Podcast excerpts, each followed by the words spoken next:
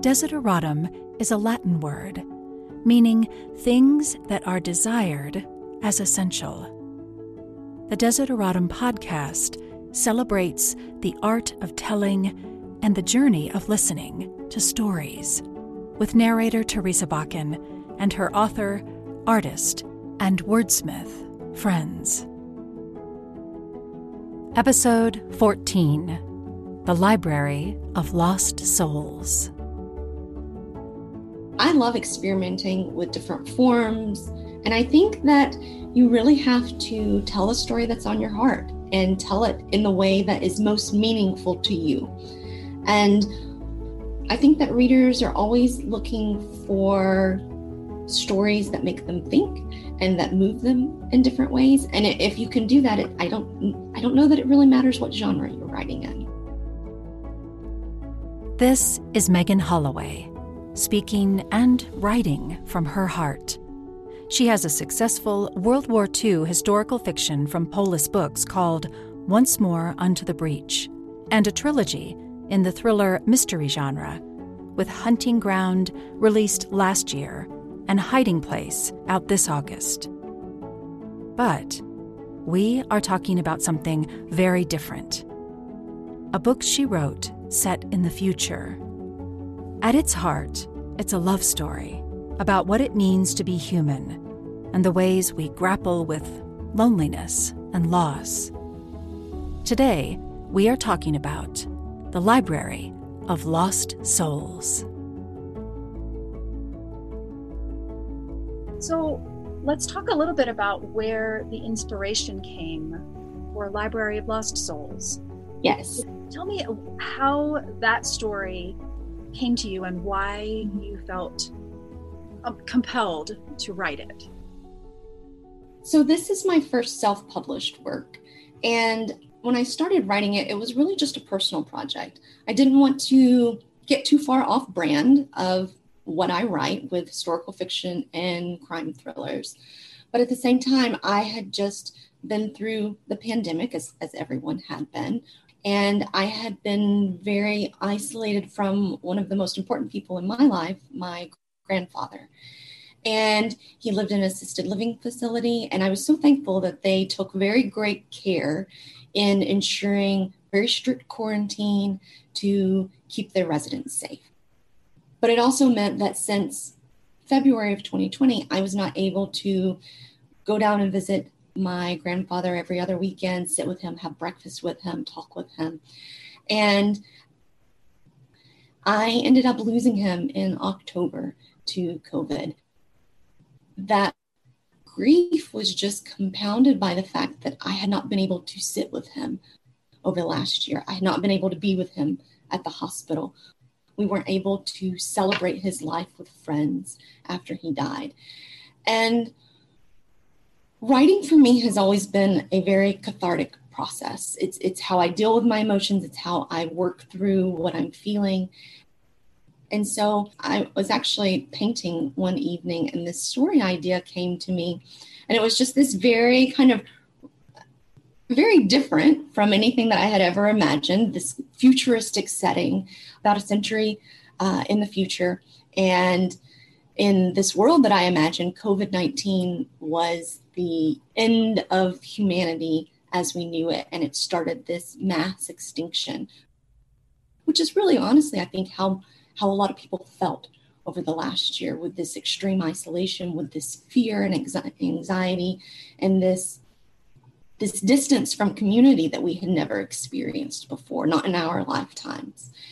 And so I started writing this story, and it was really a very emotional journey for me working through the process of my own grief and my own loss, losing my grandfather, and exploring what it means to be human and what the process of grief looks like and how we deal with sorrow and how we come to grips with our losses. Yes. What drew me to you was reading um, the author's note. Yes. And the way that you articulate how you feel about your grandfather, the impact that he had on you was just it was beautifully written. Thank you. And the part that really struck me was when you when you describe him as rich, what made him and his life rich? Mm-hmm. This was a very personal endeavor for me to write about him and to have a story about grief inspired by him. But I talk about how he was not a wealthy man, but he was a rich one. And he was rich in so many different ways. He was rich in good humor, he was rich in laughter, he was rich in abiding love for the land and a long, hard day of honest work. He was never happier than when he was outside, toiling away at some project, working with his hands. He was rich in strength. My grandfather was just this stalwart figure of a man. When I was a child, I was certain that no one was taller and no one was stronger than he was. And he was so rich in generosity. He was completely unsparing in friendship and in kindness. And and he was so rich in love. He told me once that he thought he had been blessed more than any other man with a wonderful family he'd been given. And he was the inspiration for why I became a writer in the first place is he was so rich in tales. Uh, my grandfather was the consummate storyteller, just had this rich love of spinning yarns and telling tall tales and and you never knew how tall that tale was going to be. And so I grew up really sitting on his knee asking him to tell me stories. That's what I remember most about my childhood. Just left such an impression on my life and made me realize exactly what is important in life and what falls by the wayside. Isn't that beautiful? Meghan also says in her author's note at the beginning of the book that her grandfather loved a good love story. You describe the story as a love story. I do. yeah. It's very much a love story about grief. And and there is there is this relationship that develops over the course of the story, this this very deep friendship between a human woman and a robot, uh, which was so so fun to write. The character of Seven, the robot, is really kind of this juxtaposition and this this parallel for Nell's journey on finding meaning in loss, coming to grips with loss, and then determining what that kind of seed of humanity is. And I, I loved exploring that relationship, but at its heart, it really is a story about loss and I think the flip side of loss and of grief is having the gift of having loved someone so much to experience that once they're gone from your life. Yes. I love the differences between the human and the robot. I love the distinctions you make in creativity and memory.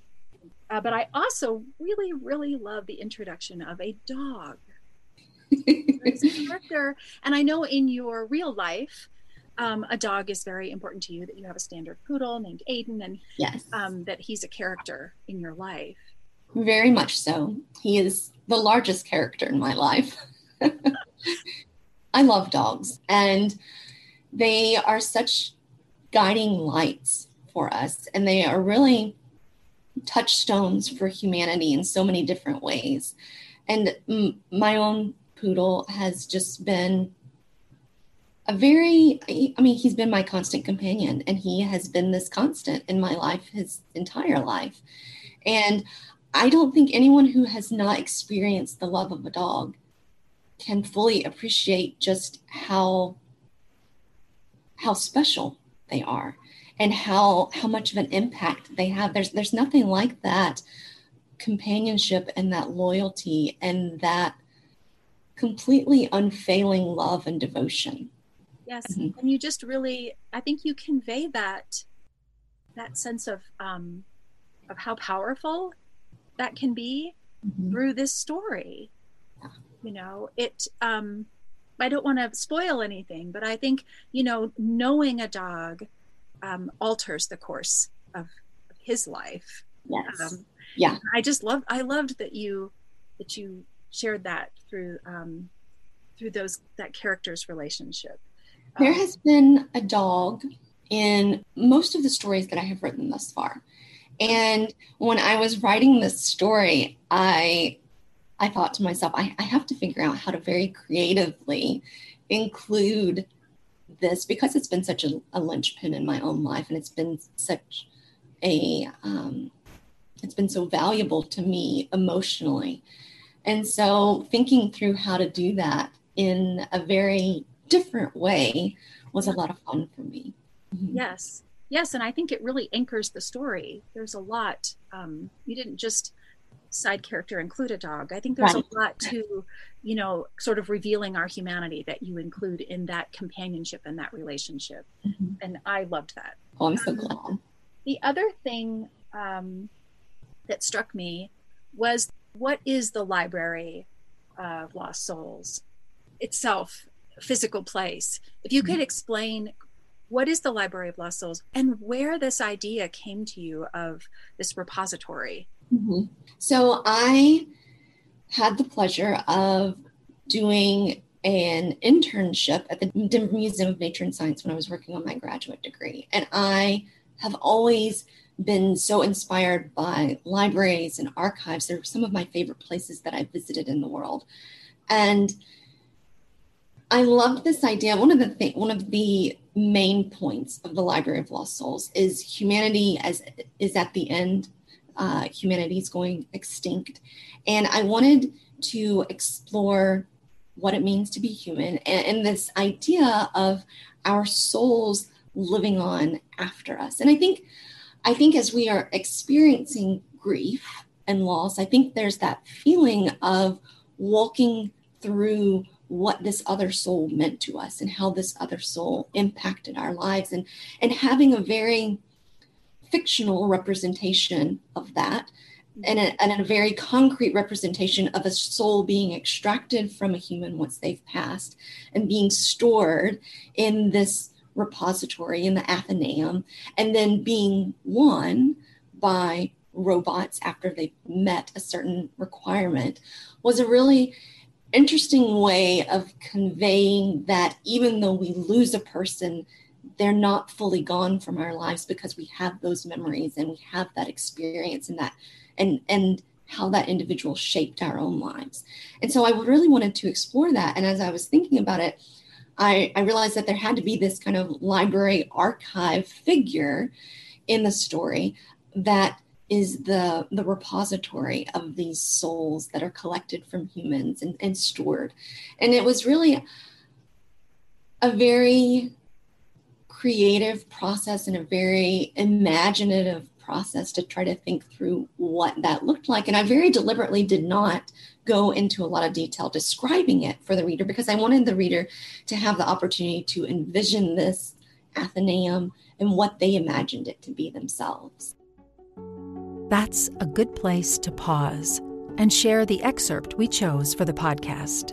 This is Chapter 1 from the Library of Lost Souls. Souls were not catalogued by the name of those who had once possessed them. When they were harvested, they were assigned a random serial number. The algorithm of the database ensured all souls were handled equally.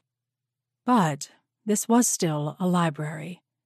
And even though the database was faultless in its anonymity, the Athenaeum still kept detailed records of every soul it received into the repository. The holographic files were encrypted. It had taken me 15 revolutions of studying the codes to unravel the information. But I was a librarian. I was nothing if not determined and diligent when it came to the pursuit of knowledge. Be honest with yourself, I whispered, drawing the holographic file from its slot. The hologram catalog was located in the bowels of the Athenaeum, even the barest sound of my voice whispered back to me in an echo. I glanced around, even though I knew I need not worry about discovery. I had gained my position as second librarian last year by default when my predecessor died. The human extinction had aided my rise from apprentice. Guilt, pricked like a splinter, whenever I mused that only one more death would give me the covetous position of prime librarian. But I strove to be honest with myself, and the truth was, I would have more than one reason to celebrate if the prime librarian met a timely or even untimely end. And the truth was, this was about more than the pursuit of knowledge. I had spent countless hours over the last 20 revolutions searching through the metadata in the Athenaeum with one specific purpose in mind. My fingers trembled. The information rippled. I checked the coding again, and this time the image wavered due to the moisture gathering in my eyes. When a blink unmoored a tear, I brushed it from my cheek with the back of my wrist. I did not even need to decode the encryption to know what was listed under soul merits. This soul had been enamored with the rich textures of oil paintings, had found immense solace in the weight of a canine companion draped over his lap, had looked forward to the howl of a storm overhead, and had loved the haunting, mournful swell of cello music. I pressed a hand to my chest the steady, if swift, rhythm of my heart belied the long revolutions it had felt hollowed and fractured. The knot in my throat grew as I read his name again, and then I skimmed through the metadata until I found the reference. Citizen 7 24326. I knelt on the cold floor. The strength leaving my knees in a sudden rush that made standing impossible. All this time searching. Now I had a starting point. 7 24326, I said, pressing my fingers to my lips. Now I just had to find the individual who had earned the right to my husband's soul.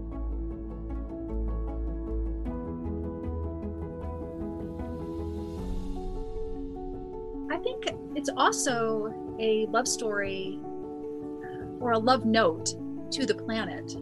Yes. I think yes. spend a lot of time in the book um, talking about the resiliency of the mm-hmm. planet.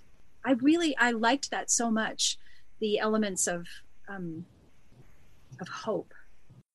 I really wanted there to be a very distinct reawakening and this exploration of there being more than what was immediately in Nell's surroundings in this very kind of rigid, colorless environment. And she goes above the surface, and it's a very frightening experience for her. And it's a very overwhelming experience. And I think subconsciously, I was kind of tapping into that return to normal fear and social anxiety that we're experiencing now, where we've been in our homes and in our apartments for over a year and we've been so isolated and getting back out into the world feels so new and so daunting in so many ways. Yes. That's fantastic. I love that. That hadn't occurred to me. But we've really just begun our reawakening, haven't we? I don't know if I really thought of that as I was writing this because, you know, I, I published it back in February before we were kind of in the return to, to normal phase.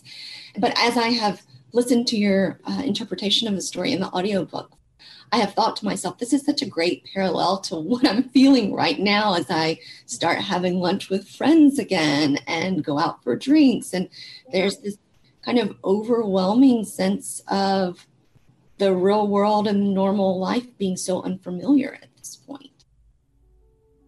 I'm sure that in the decade to come, there will be many writers who who approach contemplatively and creatively what COVID has meant to us as humans, to us as individuals, to us in relationship. Um, but this, I'll never forget this story. Thank you. yeah, just love it. I hope you will look for Meghan Holloway's unforgettable story, The Library of Lost Souls, anywhere you get your books and audiobooks. I'll put her website in the show notes and a very special picture of her grandfather and her dog Aiden on the Desideratum website. Thanks for listening.